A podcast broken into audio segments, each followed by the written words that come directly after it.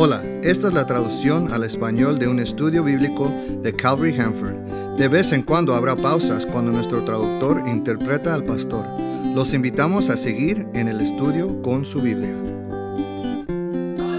Abramos nuestras Biblias en el capítulo 3 de Apocalipsis. Estamos en el capítulo 3, versículos del 14 al 22. Pueden abrir sus Biblias o navegar en su tableta o teléfono.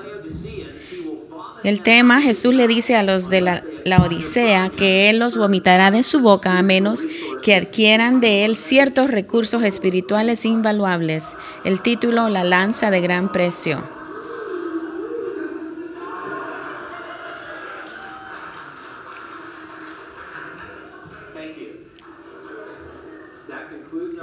Gracias, este es el fin de nuestro servicio esta mañana. Oremos. Padre, mientras ponemos atención a tu palabra, queremos que tú hables a nuestros corazones y esperamos que no haya nada de lo que tú le dices a la iglesia de la Odisea que tenga que ver con nosotros, pero tenemos nuestro espíritu y nuestro corazón abierto y no tenemos temor de que tú mires lo que hay dentro de nuestro corazón para que puedas refinar todo lo que tenemos nosotros. Estamos enamorados de ti, Señor, y queremos afectar al mundo por ti. Te, amamos y te adoramos en el nombre de Jesús. Amén. Usted puede haber oído los rumores que me gusta el café. Algunos de ustedes piensan erróneamente que estoy obsesionado con el café y en especial con el equipo que se necesita para hacerlo en una variedad de maneras inusuales. Como dice el refrán, los enemigos siempre van a odiar.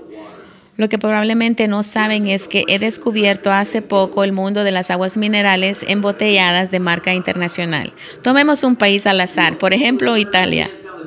La mayoría de la gente ha oído hablar de San Pellegrino, pero ¿ha oído hablar usted de Farerel o de Fuji o Pana o de San Benedetto o de otra que se llama Sole? Estas son también aguas embotelladas de Italia. De hecho, Finewaters.com enumera alrededor de 600 marcas de aguas embotelladas de origen italiano. No me equivoco al decirlo, dije 200. Dije 600. No dije 200, dije 600. Sé lo que se está preguntando. ¿Quieres saber cuántas, cuánta agua embotellada hay en Turquía? El mismo sitio web dice que hay 288. No hay agua embotellada en la Turquía, no había agua embotellada en la Turquía del primer siglo cuando Juan escribió el Apocalipsis a las siete iglesias ubicadas ahí. Pero el agua es importante para nuestra comprensión de la carta que Jesús le dictó a Juan para la iglesia de la, de la Odisea. Usted ve, la Odisea no tenía casi ninguna fuente de agua propia. De acuerdo con un documento que leí, ninguna otra ciudad en el Valle del Lico era tan dependiente de los suministros de agua externos como la Odisea. Dos ciudades vecinas enviaban agua a la Odisea, Hierápolis y Colosas.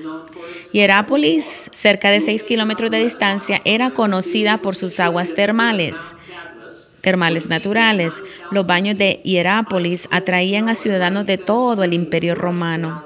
Colosas, por otro lado, era conocida por su agua fría. Situada cerca de 11 kilómetros de la Odisea, estaba situada a los pies del monte Cadmo, el cual tenía 9.000 pies de altura. Las corrientes de hielo, de nieve y de lluvia se precipitaban por la montaña en Colosas. Un tipo de agua era naturalmente caliente desde su punto de origen. El otro tipo de agua era naturalmente fría desde su punto de origen. Cuando estas aguas llegaban a la Odisea ya, ya llegaban tibias. ¿Será por eso entonces que Jesús le, les va a decir a los de la Odisea que no son ni fríos ni calientes, sino que tibios? Como el señor Spock podría decir, fascinante. Por supuesto, es mucho más que fascinante para nosotros, porque Dios puede usar esto para hablar con nosotros sobre nuestra propia temperatura espiritual. Voy a organizar mis pensamientos en torno a dos puntos. Número uno, Jesús toma su temperatura espiritual y número dos, usted puede ajustar su propia temperatura espiritual. El punto número uno, Jesús toma su temperatura espiritual, versículos del 14 al 17. Esta es la última de las cartas a las siete iglesias. Lástima que no era este un caso donde había que guardar lo mejor para el final. Muy por el contrario, Jesús no tenía nada bueno que decir de estas iglesias. Apocalipsis 3:14 dice, escribe al ángel de la iglesia en la Odisea. Así dice el amén, el testigo fiel y verdadero, el principio de la creación de Dios. De inmediato se nota algo extraño en este saludo. En lugar de describirla como la iglesia en la Odisea, como con todas las otras iglesias, la mayoría de, la, de las Biblias traducen la frase de la iglesia de la Odisea, en lugar de decir en la Odisea. Tal parece que se, había apropiado de que se habían apropiado de la iglesia en lugar de que el Señor fuera el dueño de la iglesia como debería ser. El nombre de la Odisea se presta a esta interpretación. Se deriva de dos palabras que significa la regla y la decisión del pueblo. Los laodicenses se gobernaban a sí mismos. Ellos no se sometían a la autoridad de Jesucristo. Ante este organismo autónomo, Jesús se describió a sí mismo como el amén. Amén se traduce como así sea, significa eso, así sea. Lo usamos en la oración como si significara el final, pero en realidad es una declaración que denota estar de acuerdo. Solo debemos decir amén cuando estamos de acuerdo con lo que dijo alguien. Un requisito previo para caminar con el Señor es que siempre estemos de acuerdo con Él. Usted lee la palabra y usted dice, así sea. Jesús fue y es el testigo fiel y verdadero. Testigo fiel significa que su palabra se puede recibir con confianza. Él mantendrá su palabra y tiene el poder para hacerlo. Testigo verdadero significa que su palabra nunca es especulación o conjetura, es sólida como una roca. El principio de la creación de Dios como dice el versículo, no quiere decir que Jesús fue la primera cosa creada, significa que Él creó todas las cosas. Esto significa que todas las cosas tienen su comienzo, su origen en Él. Al leer en Colosenses 1.16 dice de la siguiente manera, en Él fue creado todo lo que hay en los cielos y en la tierra, todo lo visible y lo invisible, tronos, poderes, principados o autoridades. Todo fue creado por medio de Él y para Él. Reverenciar a Jesús como el creador de todas las cosas pone la marca de puntuación en esta descripción de Jesús. Por definición, la criatura debe representar al creador. Afortunadamente, el creador es fiel y verdadero y por lo tanto siempre debe decir amén a su palabra. Los comentarios de Jesús y críticas desde aquí en adelante tendrán más sentido para usted si usted ve que Él está usando como una ilustración el compartir comida con ellos. La idea de compartir comida con ellos va a ser utilizada a través de todo este estudio. Dice, por ejemplo, en el versículo 20, si alguno oye mi voz y abre la puerta, yo entraré en su casa y cenaré con él y él cenará conmigo. Pero fue una cena que salió desafortunadamente muy mal. Él va a describir las cosas que no son ni calientes o frías, sino que son tibias y no apetitosas. Él indicará que lo que, que lo que le sirven a él le hace sentirse enfermo. Apocalipsis 3:15, yo sé todo lo que haces y sé que no eres frío ni caliente, como quisieras que fueras frío o caliente. Apocalipsis 3:16, pero como eres tibio y no frío ni caliente, te vomitaré de mi boca. Los laodicenses estaban familiarizados con el agua tibia porque cuando el agua llegaba a Hierápolis o Colosas se había vuelto tibia. Jesús estaba aplicando esa misma descripción a las obras de los laodicenses, comparándolas con los alimentos que se le sirven a Jesús en una cena. Cuando estamos hablando de cosas espirituales en nuestra cultura, normalmente consideramos algo caliente como algo bueno y deseable y algo frío como algo malo y que hay que evitar. No podemos pensar de esa manera aquí. En el contexto de esta carta a la iglesia de la Odisea, no hay absolutamente nada malo en cuanto a ser frío. De hecho, puede ser una cosa buena. Ya hemos dicho que el agua fría de Colosas era algo bueno y deseable. Era un regalo especial tener agua fría en aquel tiempo donde no había ningún medio de refrigeración. Además, cuando usted está comiendo una comida, algunas cosas saben mejor si se sirven calientes y otras, por el contrario, saben mejor si se sirven frías. Cuando algo que debe ser servido caliente o frío se deja afuera por mucho tiempo, se vuelve tibio y no es tan sabroso. Hoy en día calentamos la comida en el microondas o la ponemos de nuevo en la nevera o en el congelador. No era así en el primer siglo. La comida tibia no era muy atractiva ni muy apetitosa.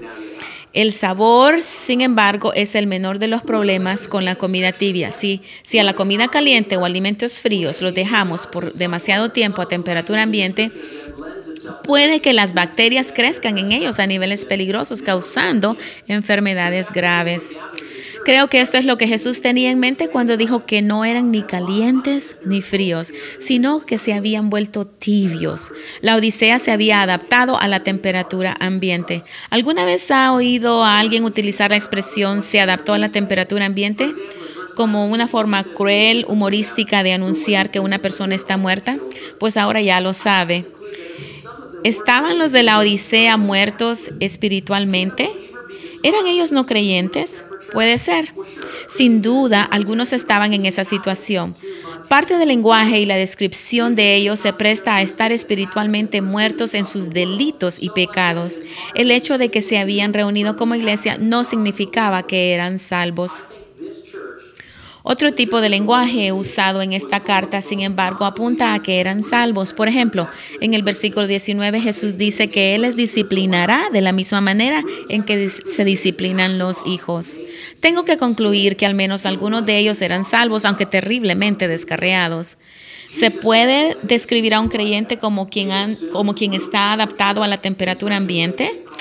Bueno, un cristiano puede adaptarse a la temperatura ambiente al estar demasiado en el mundo. Usted puede tener las características y los hábitos y actividades del mundo hasta el punto que es difícil distinguir la diferencia entre usted y el no creyente promedio. Creo que esta iglesia estaba llena tanto de no creyentes así como de cristianos a temperatura ambiente, es decir, cristianos descarriados. Pueden existir argumentos a favor de cada grupo, así que ¿por qué no para ambos?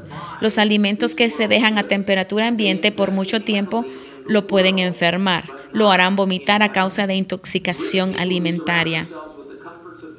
Jesús dijo que los de la Odisea eran así, se habían adaptado a la temperatura ambiente de tal manera que fueron la clase que fueron la clase de que Él los vomitará de su boca. Fueron la causa, perdón, de que es, Él lo vomitará de su boca.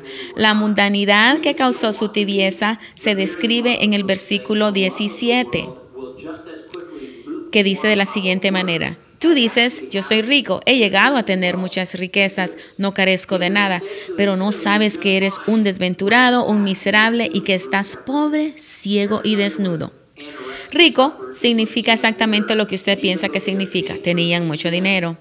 He llegado a tener muchas riquezas, como dice el versículo, se traduce mejor como incremento de bienes.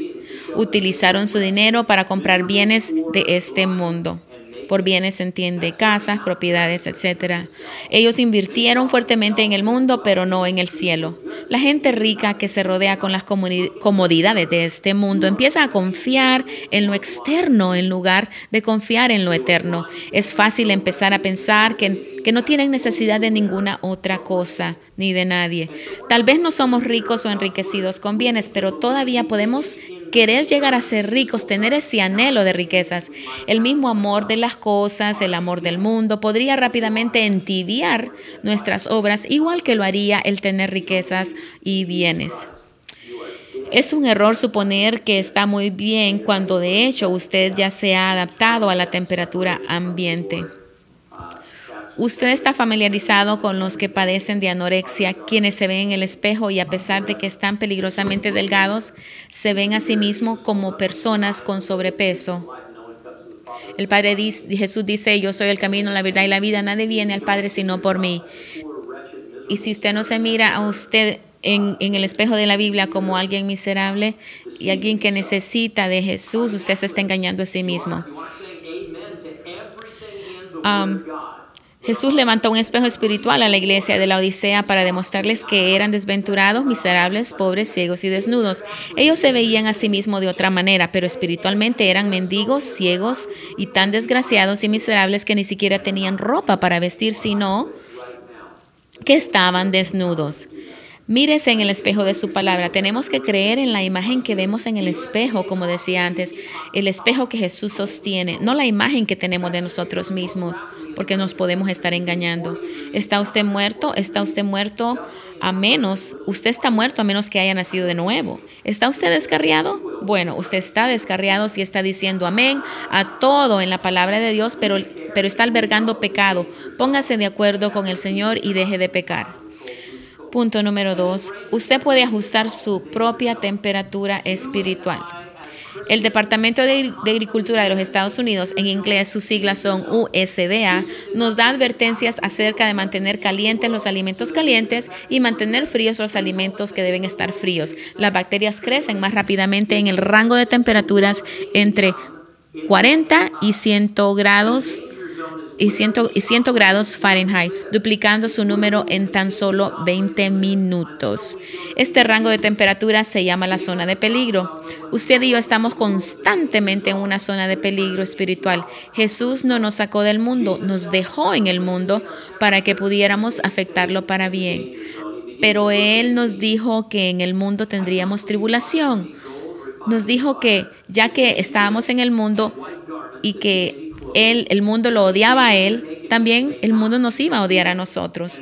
La zona de peligro es donde operamos y es donde vamos a seguir funcionando hasta que vayamos a estar con Jesús.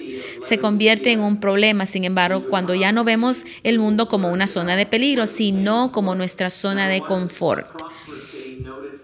Jesús nos dice cómo regular nuestra temperatura para mantenernos seguros en la zona de peligro. Apocalipsis 3:18 lee de la siguiente manera, para que seas realmente rico, yo te aconsejo que compres de mí oro refinado en el fuego y vestiduras blancas para que te vistas y no se descubra la, la vergüenza de tu desnudez. Unge tus ojos con colirio y podrás ver. Hay tres cosas que debes saber acerca de la ciudad de la Odisea. Uno, era una ciudad próspera que destacaba que se destacaba por sus muchos bancos. Dos, ellos fabrican una pomada medicinal para los ojos. Eh, fabricaban este ungüento para los ojos. Número tres, ellos criaban ovejas con inusual lana negra y se destacan por sus prendas. Los laodicenses eran ricos, depositaban oro en los numerosos bancos. Tal vez usted siga el mercado de valores y tal vez yo debería seguirlo, pero no lo hago. Me molesta que una de las aplicaciones eh, en Apple no, no se borra porque es la que tiene que ver con el mercado de valores. Soy dueño de una acción de Disney. Mi dividendo al año, el año pasado fue de un dólar con 25 centavos. La Odisea tenía todo el oro necesario para llenar la zona de peligro con las comodidades y lujos y distracciones del mundo y así sentirse más cómodos. Como dijo Darrell Cartrip en Cars, Ganancias a corto plazo son pérdidas a largo plazo. En realidad ni siquiera es una ganancia a corto plazo porque no se puede confiar en los bienes de este mundo. La comodidad que ofrece es efímera y falsa. Jesús es un mejor corredor de oro que cualquier banquero, si no por otra razón, Él es capaz de almacenar sus, recompensas en el cielo donde están a salvo de robos y la corrupción.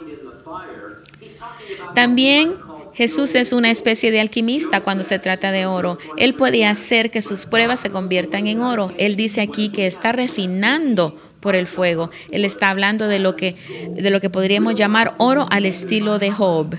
Job dijo, pero Dios sabe por dónde ando, me pondrá a prueba y saldré refinado como el oro capítulo 23 del libro de Job, capítulo 23, versículo 10. La verdadera riqueza no se mide por la cantidad de oro que tiene en el banco, sino por la cantidad de trabajo y oro al estilo de Job que se ha ido perfeccionando a través de su vida y a través de sus pruebas. Jesús dijo a continuación, comprende mí, vestiduras blancas para que te vistas y no se descubra la vergüenza de tu desnudez. Les dije que la Odisea era famoso por su lana negra. era un distrito de la moda y estoy seguro que los de la Odisea siempre se vestían con la mejor ropa. Podían darse el lujo de visitar a sus propios sastres personales y tener trajes hechos a la medida, adecuados para cada ocasión. Usted ha visto esas entrevistas en la alfombra roja que presiden grandes eventos. Ellos siempre preguntan, ¿qué llevas puesto? Los laodicenses se vestían con el mundo cuando deberían haberse revestido de Jesús.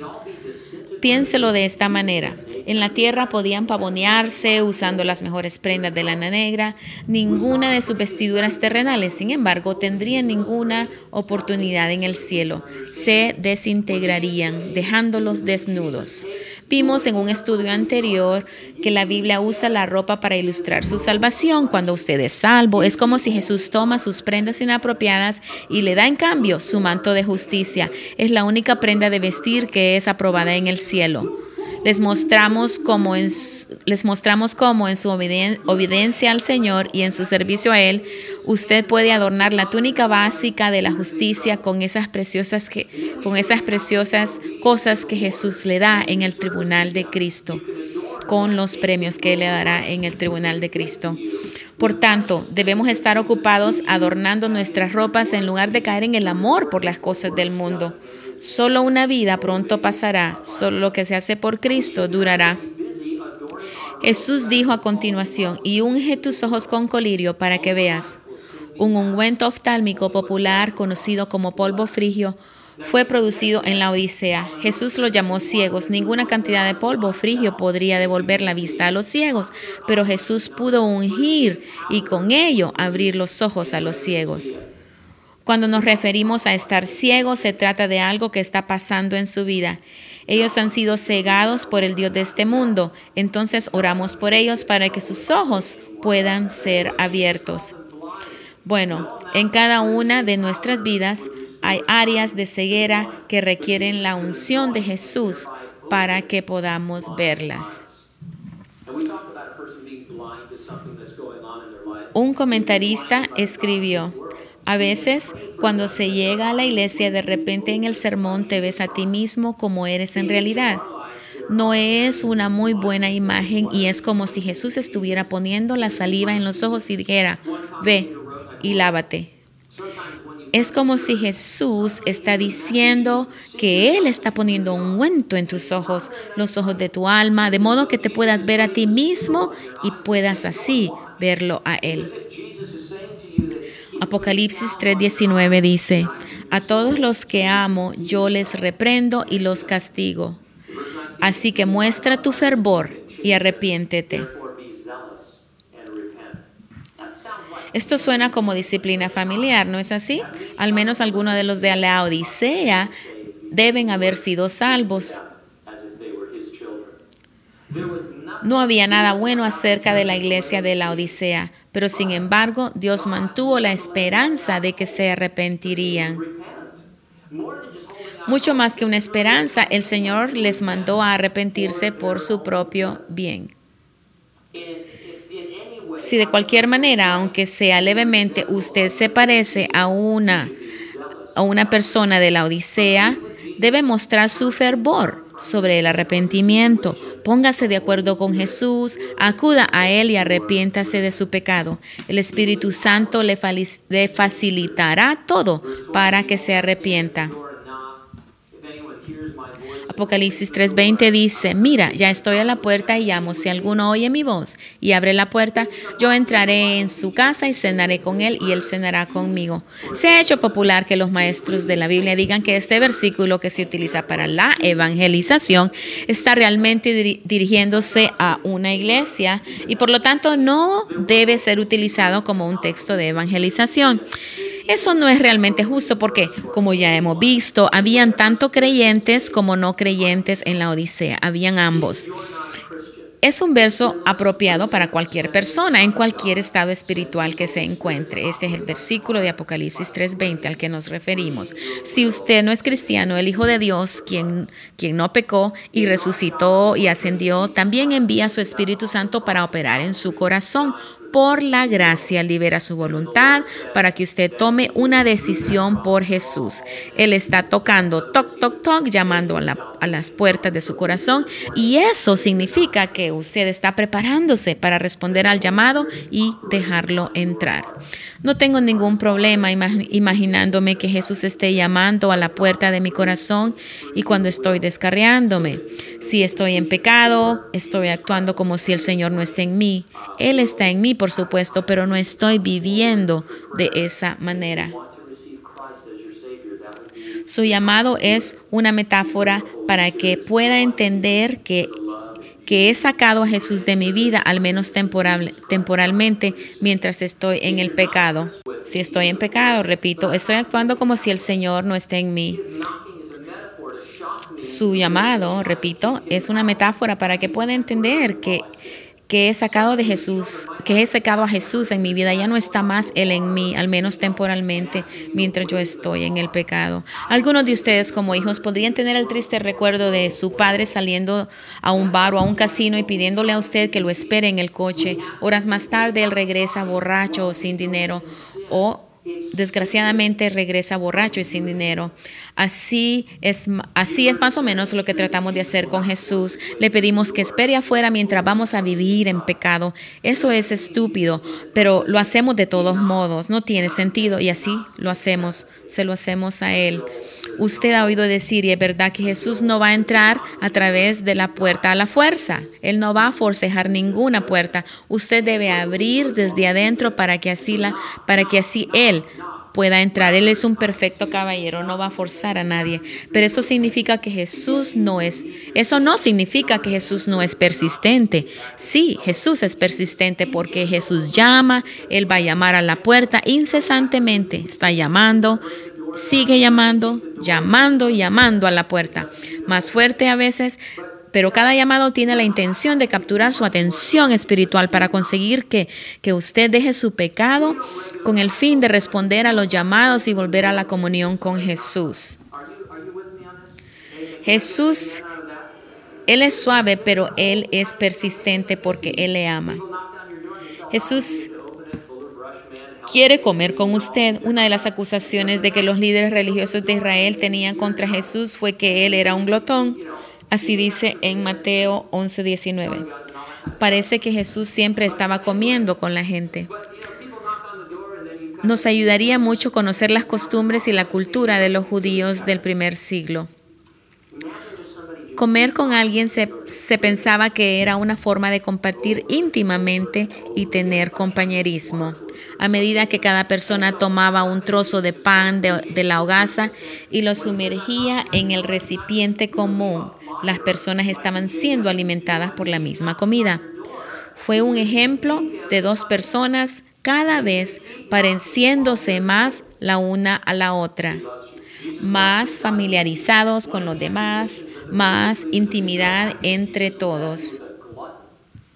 Jesús comió con la gente, no porque él era un glotón, sino para demostrar la gracia de Dios. Dios mismo en la persona de Jesús se acomodó a las circunstancias para compartir íntima comunión con los pecadores. Siempre Jesús estaba comiendo con los pecadores porque los quería alcanzar. Apocalipsis 3:21 lee de la siguiente manera. Al que salga vencedor, le concederé el derecho de sentarse a mi lado en mi trono, así como yo he vencido y me he sentado al lado de mi Padre en su trono. Les mostramos la semana pasada que es el cristiano el que vence y no el vencedor el que se convierte en un cristiano. Usted puede superar el mundo que es una elección que usted hace momento a momento, día a día. Usted puede vencer al mundo. El mismo poder que resucitó a Jesucristo de la muerte, este poder enorme es el que reside en usted para ayudarle a vencer, no importa cuál, cuál sea su problema o su prueba.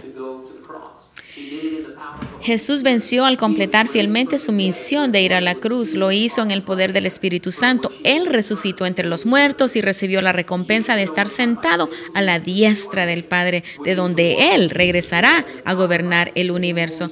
Usted puede ser vencedor al completar fielmente su misión, que es caminar con Jesús dirigido y fortalecido por el mismo Espíritu Santo que dirigió y le dio poder a Jesús y resucitó a Jesús de entre los muertos. Usted resucitará o será raptado y cuando Jesús regrese en su segunda venida, usted gobernará con él. Lo que me impresiona más sobre el versículo 21 es que sale como algo de repente, algo inesperado, sobre todo después de la fuerte condenación de la iglesia de la Odisea. Estas personas autosuficientes, miserables, pobres, desnudas y ciegas, sin embargo, reciben la esperanza de que pueden gobernar con Jesús. No solo que apenas pueden llegar al cielo, sino que tendrán asientos de honor. ¿Está usted sin esperanza hoy? Usted no tiene que estar así. El Señor quiere que levante la cabeza hacia el cielo. Permítale entrar a su vida. Mucha gente dice, ya no tengo esperanza, no puedo salir de esta situación. Jesucristo dice que usted puede. Él está describiendo a, la, peor gente que pudo haber existido. Y, de, y Jesucristo dice, tiene que arrepentirse y luego yo lo levantaré y le, dará, y le daré una posición en el cielo. Lo, lo único que tenemos que hacer ahora es decir amén porque Dios así lo dice. No importa lo que yo piense que es la verdad, lo que el Señor dice es lo que importa, porque es la verdad. En el versículo 22, el que tenga oídos, que oiga lo que el Espíritu dice a las iglesias. ¿Acaso la Odisea escuchó esta carta? ¿Hicieron algo al respecto? La respuesta es no. Parece que nadie en esa iglesia permitió que Jesús entrara en sus vidas. No existe ninguna historia del futuro de esa iglesia. No hay tradiciones, no hay leyendas. Nada ha llegado a nosotros. Si usted va a la ciudad hoy, hoy en día no hay ni siquiera un rastro de la iglesia. Y yo me hago la pregunta, ¿estoy poniendo atención a lo que dice esta carta? ¿Está usted escuchando y poniendo atención a lo que dice esta carta? Gracias por escuchar. Para más estudios bíblicos, visite calvaryhanford.com o escucha la traducción en vivo en nuestro servicio del domingo a las 10:15 de la mañana. Dios te bendiga.